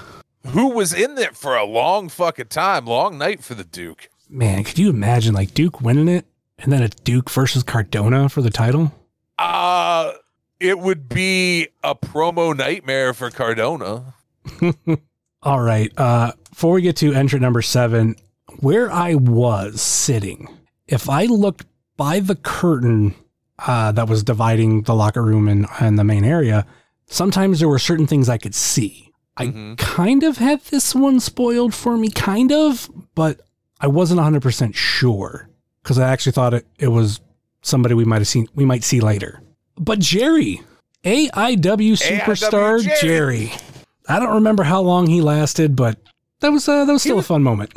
He was in there for a minute. Like he didn't go out immediately. I, I think he's in for like two or three entrants. Yeah. Entrant number eight, Marion Fontaine. The streak lives. Fuck yeah, Marion Fontaine. Fontaine was in there for a long time too. There's there's a moment later on that I love seeing, but we'll we will get to it. Uh, also, uh, going actually no, I gotta we gotta get to some more. There's something with the Duke that I remember that happened later, but Yeah, yeah. the two of the people that uh happen or there aren't in yet. Uh, entrant number nine, Brian Carson. Yeah, he was in it. Entrant number ten, Malcolm Cambridge. Yes, he was also in it. Entrant number eleven, Mikey Montgomery. And he was also in it. Mikey rolling solo, sort of. Oh yeah, he had, he had him and Duke were a little bit together. Sort of. Yeah. Yeah. Entrant number 12, Shaw Mason. Yeah, long night for Shaw Mason. Entrant number 13, Elijah Dean. This Yes. This is kind of like the moment where or right around this time or when you have him in and you have Mikey in. There was a moment they were in opposite corners fighting whoever, and then in this other corner you had the Duke. And Dom was like, "Why don't why aren't you going to help your boy?" And he's pointing over to Elijah Dean. He's like, "No, I got I got Mikey over here." And he was like, "No, no, no, you you got him. Go help him." So there, there's this moment where the Duke's caught in the middle. Another thing I'm talking about with how nice this fucking was paced out and like how these spots fucking hit, right? Because there is, there's like little stories going through each part of this fucking match. It's so good. dude. This match is so good. Later on, when uh, Elijah Dean eliminates Mikey, he throws him through the Steve guy's little uh, table. Yeah. And I'm telling you, the the canvas on this table might as well have just moved aside because like he went itch right through, like zero give, just boom. Oh. Yeah, I couldn't see it from where I was. Yeah, I hope uh, I hope Mikey's all right. Uh, entrant number fourteen, Calvin G. Lewis. Ooh, so now we've got a whole tag team in too. Entrant number 15. We hear the This is a big sound. one. Yeah, We hear the sounds of Phantom of the Opera, and that can only be potentially one of two people. But why would it be? Well, I, I would say why would it be one, not the other? Because both member people that use this theme are retired. Uh, then we have we eventually see a hand, and along with that hand, there's a little bit of a cape, and we know who it is. It's Magnum CK. Yeah, fuck it is. I'll I'll say this too. I wasn't spoiled, but he rejoined Twitter a day or so before at the Magnum CK and he followed Wrestling Cheers. And in my head, it's like, oh, this is pretty close to the gauntlet. I could see him working the gauntlet and, you know, being safe and, you know, not injuring anything. I mean, that that can be worked around. Right. But Magnum could just be rejoining Twitter. Sure. I've I've seen shit like that, just people come back. But yeah, he's back. He's back. Yeah, dude. It's so good. Uh, I love that so many people at ringside uh, had no fucking clue that he was going to take their hats and throw them. Just like back in the beginning when nobody knew that's what was about to fucking happen to them. Uh, it was so good. Dude, that crowd popped so fucking hard for Magnum CK. It was amazing. I was so fucking happy. A, f- Just a few fucking ecstatic. a few notes on that. Uh, I was the last hat, Oh, I know. And Yeah. Pam caught your hat. which I I was happy it went to somebody I knew, not like oh shit, now I got to go try to grab my hat. I was like, cool. Let me tell you. Let me tell you a story about the badass little AIW kids. So Magnum grabs your hat and throws it through the fucking air, and it lands like right in Pam's hands. And this little kid comes around the corner from like the other side, over by the the entrance ramp. hmm This little little blonde kid in a red jacket fucking swings around the corner, and he's like, "I'll take that." Like it tried to fucking steal your hat. My hat's not even gonna fit on his fucking head. He didn't give a fuck, I know. man. But uh, I I talked with Magnum after the show, and he said he told me he felt bad for throwing my hat because he knew the last one had to go the farthest. And I was Yeah. like, I was like, you threw it to Pam, so like it, it worked out perfectly. You threw it to someone I knew. So uh, Yeah. also, and like he he did put it on Twitter. I think he did where he talked about how he wasn't sure if he was going to get a reaction because when the music hits, there's no reaction, but it was because we didn't know who was walking out. Right. Well, there's that piece of it. There's you don't know who's walking out, and that music starts really quiet. Like the same thing sort of happens with the next surprise, where like it takes a second for people to realize what's going on. But like, dude, as soon as the arm comes through the curtain with the with the fucking the cape on, with the Mhm. robe on, Yeah. instantly the crowd's like, "Oh shit!" Yeah. Yeah, man. Yeah. And then I had a I had a great moment with him afterwards. Like when I was talking to him for those who know or don't know, like when Magnum was around, he was always posting uh these photos from wrestling shows like I'm at wrestling and so can you. A little over a year ago, I decided to borrow that and do it on TikTok. Where I'd be like, I'm at wrestling and so can you, and like show wherever I'm at. And it was always a homage to him. And even like in most of the videos, I will put hashtag Magnum CK. There's a handful that I just forgot, but it was always this thing. And like he does follow me on TikTok, and he he enjoys to see like that thing live on. So I was Yeah. like, dude, I got to do one with you because like at this point, show's over. And I'm like, I've always wanted to do one with him where he's an Easter egg somewhere in the video. So I do the thing after the show. I'm like, I'm at wrestling, and I turn around, and you can see the the ring behind us, and you know, there it's being taken taken apart, and Magnum's there, and he's like, "Dude, show's over." And I'm like, oh, well, I was. So it's like, if anybody who knew Magnum and saw him pop up, it's like, ah, that's cool. Yeah, yeah, yeah. So yeah, I had to, I had to have that moment with him, and we might be seeing him back. I I I heard I heard some whispers. Yes. I heard some some some whispers. I I couldn't speak to anything I may have heard. I didn't get to I didn't get to talk to him. Like by the time I saw him after the show, he was in the middle of talking to uh another one of the wrestlers like off on the other side of the building. Mhm. And I was just like, ah, I'm not gonna I'm not gonna go bother him. It was good to see him back, man. Super good to see him back. Super excited. Uh hopefully next time he's in, if there's a next time, uh there's advance notice so I can bring my fucking Magnum CK figure to get signed, which you too could have a Magnum CK figure at some point. I think that dude's gonna do another run of them. So That would that would be nice to see. I wanted one, but money's not always the best, so I skipped on it for now. But they're dope. They're just the cool little like Galoob style WCW toy, but Magnum CK. They're fucking cool. that dude is in the uh, Major Wrestling Figure Podcast Patreon group. And then he posted something about the figure. And like as a joke, I was like, didn't that guy go to WCW? kind of like making reference when he when he retired. And he was like, oh no, like he just he was a local guy. And I'm like, no, dude, I'm I'm referring to when he retired. He did the WCW thing. He's like, oh my bad. yeah, yeah, yeah, yeah. So yeah, No, that was that was a great surprise. Fucking huge surprise. Uh it was very good to see Magnum CK in a wrestling ring again. Yes. And uh, going back to what I was saying earlier, there was a, a moment that I really enjoyed, and the first person to uh, go up against Magnum was Marion Fontaine. Yeah, yeah. Oh man, I hope this means that Magnum's back at old. Here's the thing we got to remember too with with Magnum's schedule. Um, Yeah. he has other things, and I think he's going to continue to do those. Oh yeah, yeah. But it sounds like in the conversation I had with him, he's, he wants to do wrestling, but select places. And I wouldn't be Sure. surprised if it's just AIW here and there and just old. And old pretty much is just here and there. Right. Old is like fucking four shows a year maybe. Yeah. And you, And and they don't book the same people on all four shows. yeah, I would think, I don't know if he's on the, the show next month for old, but I would hope I would I would expect extravaganza Yeah, maybe. I was about to say Extravaganza is the one. I wouldn't see him going to Indiana, and I wouldn't see him going to Detroit, especially that Detroit show is on a Thursday. I, I'd love to go to that show, but it's a And I'm fucking sure Thursday. there'll be uh the community days for whatever fucking town that is, maybe again. I'm still upset that I missed the one with MJF It was great. because to see like this other version, quote unquote, of him, I think would have been interesting. Yeah, he was like a golfer. Yeah. It's I would would you say it's a little bit ish like Danhausen? Like yeah, like Danhausen and his old character are similar, but there's still some differences to the same thing with MJF. Yeah, it was it was very similar. Like it was basically him wearing different clothes.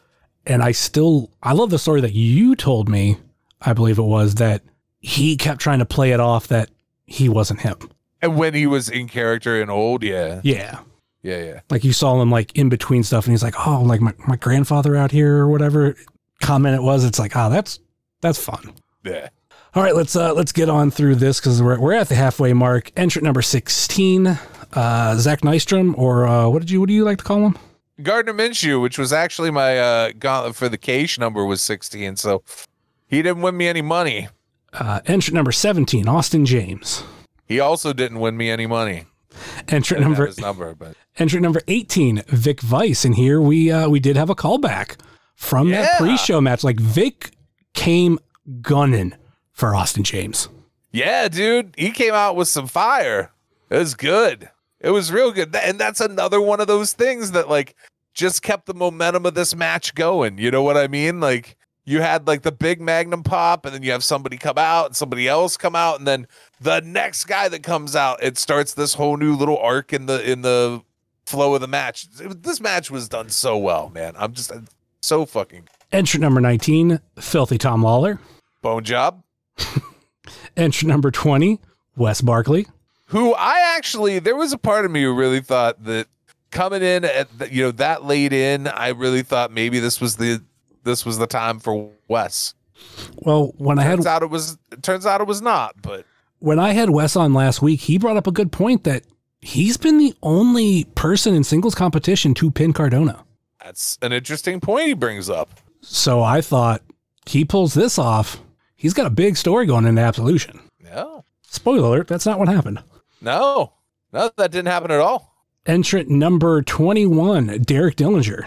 Also, that late in seemed like a real good possibility. Yes. Entrant number 22, Arthur MacArthur. Eliminated pretty quickly. Do we know if it was the record? Uh, according to Clemens, uh, Arthur beat Clemens' record because Clemens had a pretty uh, quick elimination. Actually, no, the record is Fontaine last year. Has to be. He went right in. Katie and Jocelyn clotheslined him right out, and before the music was over, or even they didn't even have a chance to like turn it off. He his feet hit the floor, and he's like, "All right, back to the back." You're right. Yep. Yeah, Artie was in for like just a skosh longer. Yeah, just a little bit, but uh, Yeah, but not not Artie's day, man. Not Artie's day. entrant number 23, Pretty Boy Smooth. Yeah. I feel like there's a story coming. Entrant number 24, Dr. Daniel C. Rockingham. Fuck yeah, it was. Dr. Deathmatch himself, Dr. Dan. It was so good to see Dan back. This was one that I had conversations with somebody and I said I wanted I was I was in a way I don't say I wanted, but I was pushing for Frankie to get a spot in this gauntlet months ago.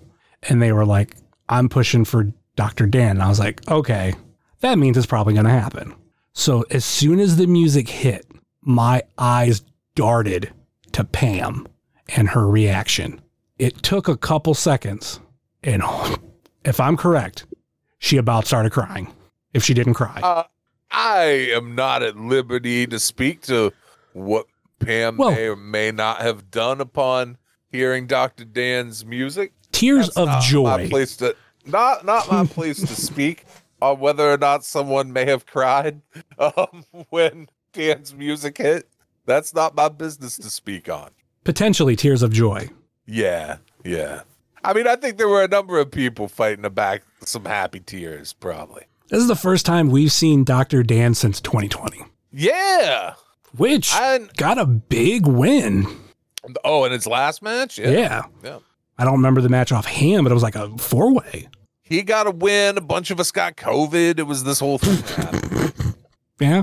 I was not there. I enjoyed the show I from uh. Charlie Butters' uh, living room. yeah. So yeah, big moment. Uh, if I'm correct, he kind of like what you said. He initially uh, had a thing with PB. Yeah. Pick picking up kind of where he left off. The only thing that Dan was missing was pulling a pamphlet. I oh, thought, did he? I thought he did bring a pamphlet. Yeah, Oh, I missed it. God damn it. I got to watch it on the replay then. I was gonna say like the one thing that we kind of missed was the segue, but I would say obviously because how the ramp set up, it would have been harder. But also what we were talking about how that ramp was towards the end might have been been beneficial that he didn't have it. Well, I, you know, I talked to Dan for a minute and he said he tried to charge it. and It's just fucked. It just doesn't hold a charge anymore. Nonetheless, uh, you would say like he didn't need it, need it. No. Much like much no, like he didn't need it at all. much like Magnum, you just you just need to come out. Yeah. Yeah, man. It was so fucking good to see Dan in an AIW ring. Between this gauntlet and last year's, can you imagine being an outside person and like people are going nuts over these people? Like uh, for this year, uh, Jerry, Dr. Dan, uh, Magnum CK last year, Dick Justice, um, Gary the King Baller. Um, there were, I know there were more. There was that one guy that you were all fucking bananas about that was like from a time when I didn't really attend AIW? What was his? Ben Boone. Yeah, that guy. I was. I, was- I feel like I was bigger for Gary the King Baller. That's the one that hardcore popped me. But I could like, if if you're just this outside fan, it's just like, am I supposed to know who this person is? Dude, to me, that's like a draw. Like one of the things when I first started coming to AIW, um, like when I started coming back all the time, that drew me in was like there were people who I didn't know who they were, but other people were real into them, and mm-hmm. it made me like get into them. You know, like there was there was a little bit of that like in the in the beginning of like I knew who some people on the card were, but I didn't know who other people were. And you kind of figure it out as you go. I, that shit's cool to me. Like, if I show up to a place where I don't know anything about anything, and somebody comes out and everybody loses their shit like it's the biggest thing that's ever happened, I instantly want to know a whole lot about whoever the fuck that just was that came out. Because how did I not know about a thing that a bunch of people are this fucking excited about? Okay, here here are all the surprises we had last year at uh Gauntlet for the Gold. In in the match itself, because there were two outside of the gauntlet itself, and that was the Fuckets and Britt Baker. Right.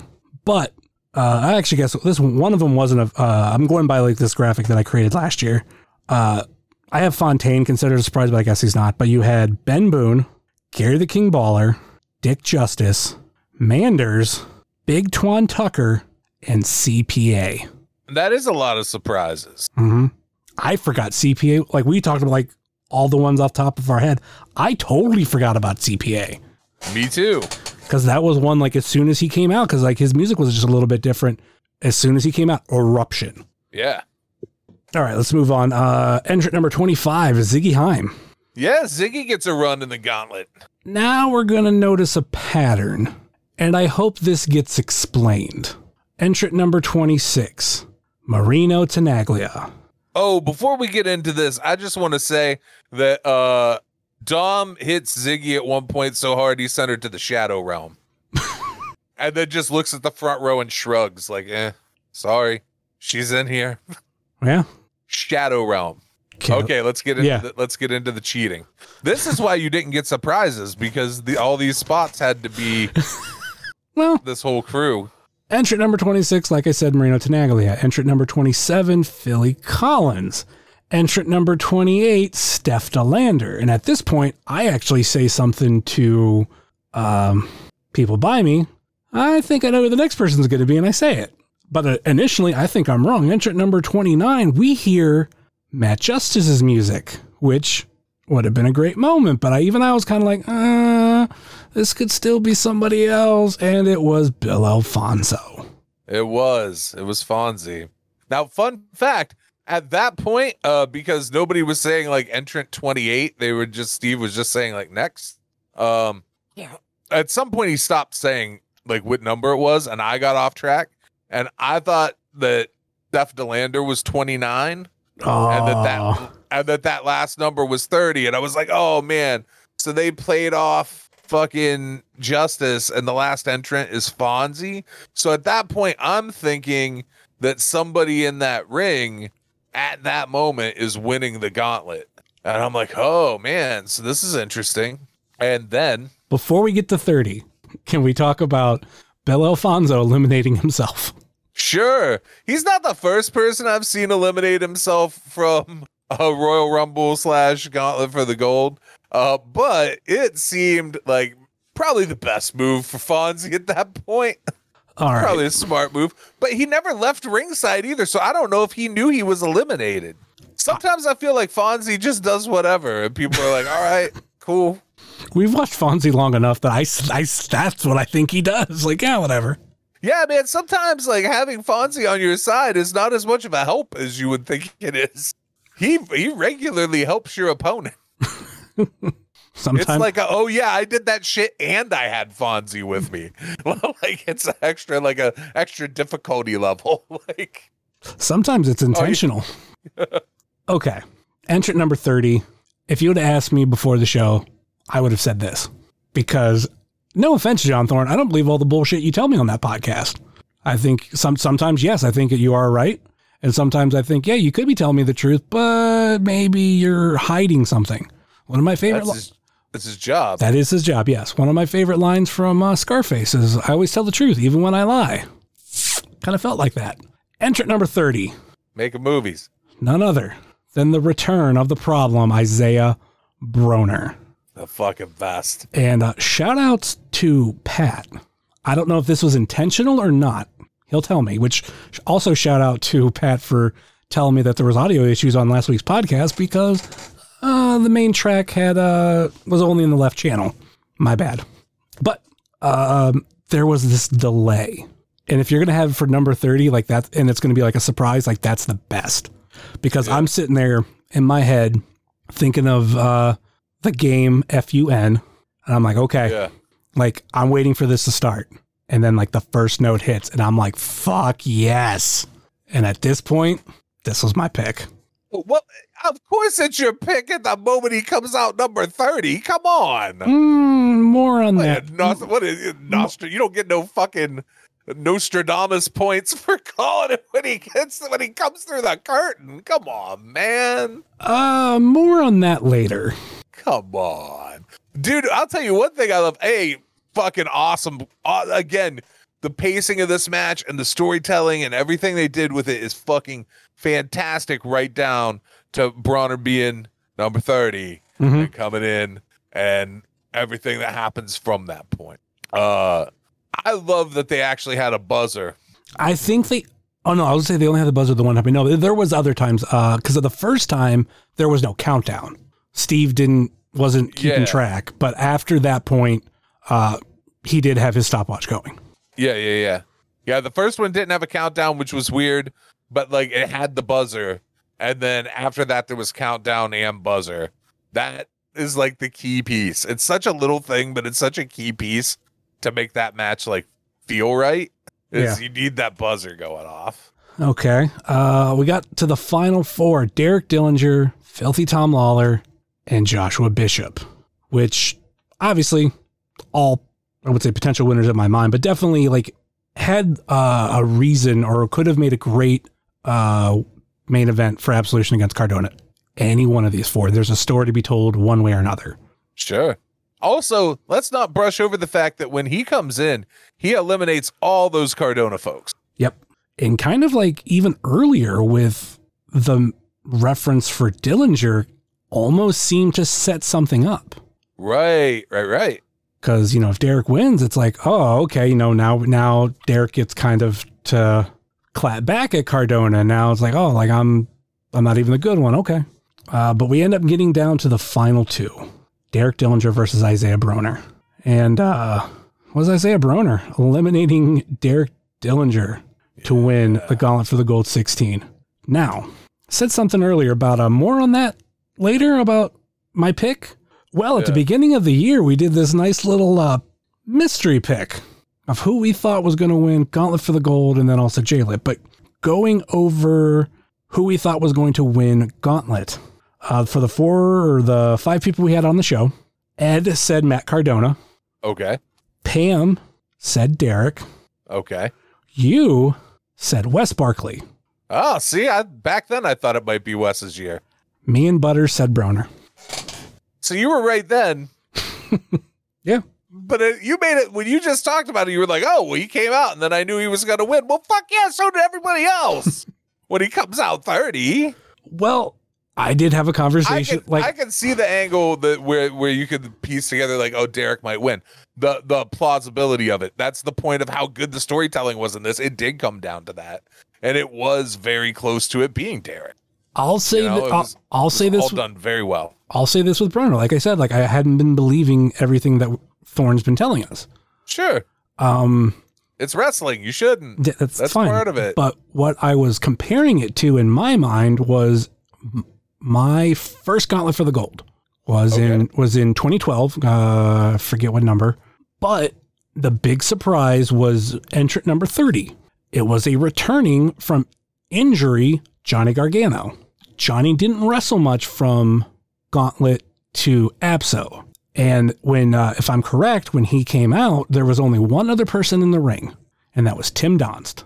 So all he had to do was eliminate Tim Donst, which didn't necessarily take much from him because he was like dealing with a uh, back injury. I was figuring the same thing of you could have Broner come in at 30 and not do anything to aggravate uh, his injury. Sure. Sure. He did more than what Gargano did. I will say that. Oh, he did. He did a lot. Yeah. He. I mean, he was in there, dude. It's it's so good. Like that's a great match. Mhm. That's a fucking great match. And I think the story you have with Cardona, uh, not Cardona, but with Broner going up against Cardona at Abso, there, there's a nice story there. And I, I'd love to see Broner become absolute champion in, in a perfect world. Hell yeah. In a perfect world, though, this is what I really wanted to see. And this was like me thinking last year. So before, uh, even before Cardona dropped the title and Bishop was like the main guy, I wanted to see if we were to go back to the old formula of when Gauntlet and JLIT were, you have Bishop win Gauntlet, you have Broner win JLIT, then you go into Absolution.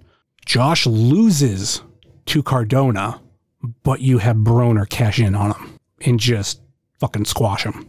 Right. Yeah. Don't math out like that anymore, though. Oh, yes, yeah, it doesn't. But hey, Isaiah Broner wins Gauntlet for the Gold 16. Uh, after the match, you did have uh, Cardona try to uh, attack him. He was not successful. And there's this nice little uh, picture that I took, uh, just or even just image of Broner in the ring with the absolute title, holding it up. Yeah, that's a good look. That's what they should do. So, kind of like what we were saying earlier about this story with Cardona, if Cardona loses to Broner, I think it'll be all worth it. Yeah, I mean, so the whole thing that, that was originally there with him and Josh kind of got fucked up by injury and and bullshit, right? Mhm. Um, but this is a great second act to get that same kind of rub for another guy on the roster uh, with Broner uh, going up against Cardona. It's so good, and it's I think it's been pretty clear for a minute that like he was he was a guy who who was at that point he was ready. He was like top tier dude. Uh, Oh, yeah. and dude, it's it's gonna be fucking bananas when he wins. It's gonna be real loud in that building. I, I'm curious to how see how that match is going to pan out. Obviously, we'll we will wait to see that in uh, July. Yeah, I would imagine it has to be some kind of stipulation match or something. Um, I'm sure we'll see as we get there. Ooh, God, you know what I want to see, but like I don't know if I don't. I don't know if uh, we I will see it. Tell me though. Yeah, I will. Just wait, cage match. Okay. Oh yeah, they do have that cage they they they got now. And we know it fits in Akron. We do. We do. But do you burn out the cage that quick, man? Like just like, oh, we have a cage, so run a bunch of cage matches? I don't know. The only reason I s- would say that it kind of needs to be used is because one of Cardona's ways to winning is he has all those people on the outside, Yeah. and they're they're de- and which granted we've we, we've seen they could climb over, but I don't know. That's um, like two shows in a row in Akron with a cage though. True. I don't know. They do have a cage though. I mean, it's not like a guarantee that an absolution Broner wins. True. You know, maybe it's maybe it's a maybe that ain't the story. You know, but dude, I'm I'm excited. Like I said, I I, I thought every going out of this show, it set up AIW in a fucking really cool place heading into Absolution. Mhm. There's there's a whole bunch of stuff like heading into the summer that's very interesting, and I, to me, that's one of the things that is different about AIW than other indie wrestling is there really is like like you would watch on fucking TV wrestling on you know in the history of you know wrestling being on television there's been stories right? AIW is one of the few indies that really like does that and does it well. Does it in a way that doesn't feel like a hokey regional wrestling promotion doing stories. Mhm. like they they just keep it good and it makes sense. And it's one of the things that i think draws a lot of people into it and that's why i said the layout of that replay of the show sets that kind of piece of it up so well. It's done so fucking good. I can't say enough good about it. I mean, what I'm what I'm hoping to see between Broner and Cardona, uh, there was one match Cardona's had that I thought he was going to lose, and that was against Pro, J Pro. There were moments in that match, the way everything was set up, where it seems so likely that that was they were going to actually have Cardona lose to J Pro for the title. Mm-hmm. I hope the same thing, but opposite of that of to where there are moments in this match we think Cardona has it, but we're surprised, and then we, we get that ending of Broner winning. And I've always said too, just because something might seem to be predictable, number one doesn't mean it is predictable, but number two, it also means that that's not it's not a bad thing because the story at the end of the day, if let's say Broner wins, that's a good story. Yeah.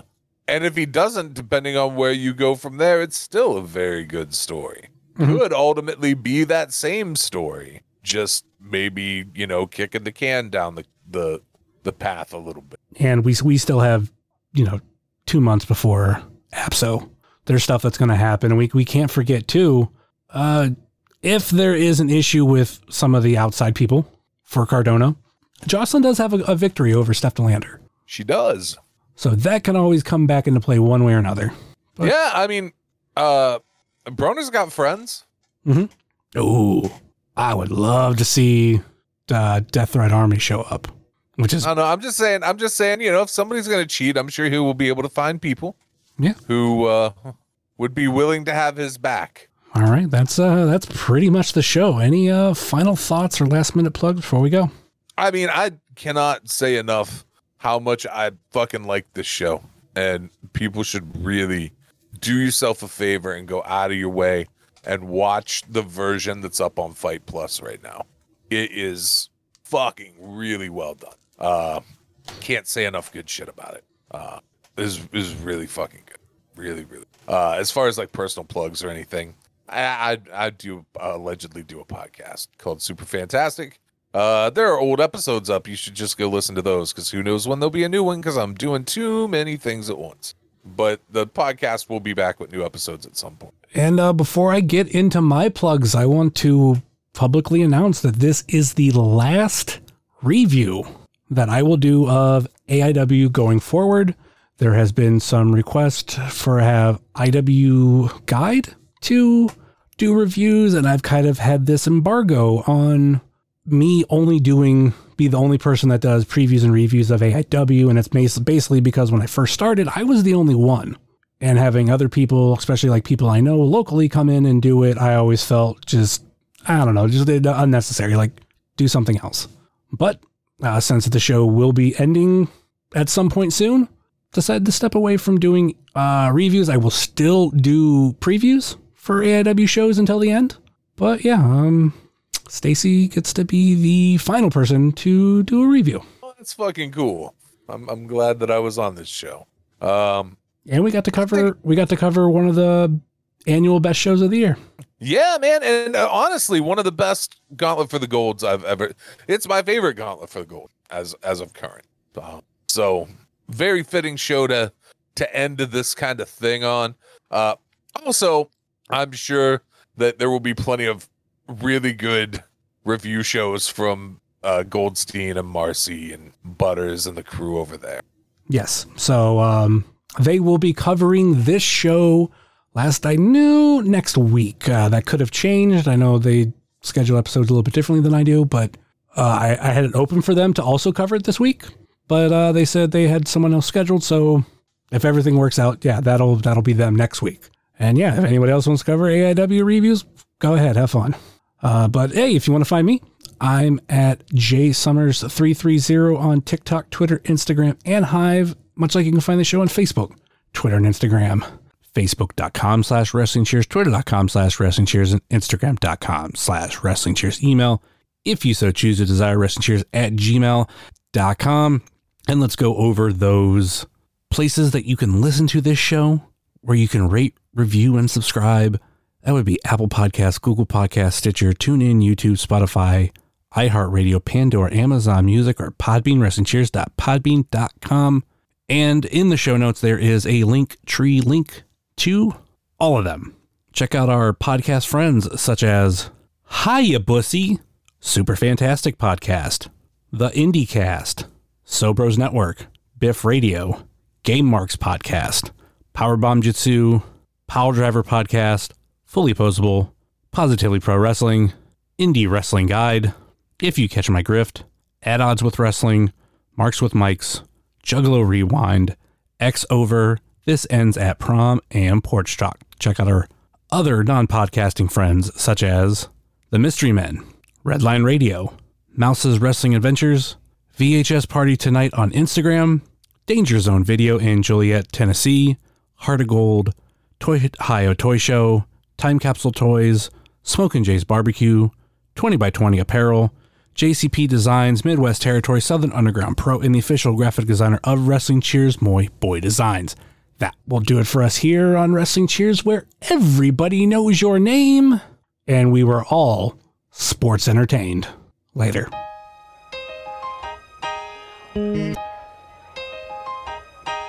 It's the wrestling cheers.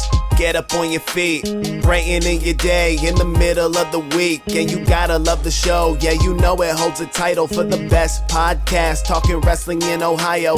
Finishing a cold one, take a load off. We ain't all about the prohibition like Josh, so we cheers. And then we sit back. Other shows are in the trash, kinda like they Nick Stapp. Like the name is Matt Justice, wearing all the gold. Wrestling Cheers is coming to a close. The number one podcast going in the game. And one day everybody's gonna know the name. It's the Wrestling Cheers. This is Platinum Max, signing off. Ohio, good night. The world, good night. We love you. We'll see you next week.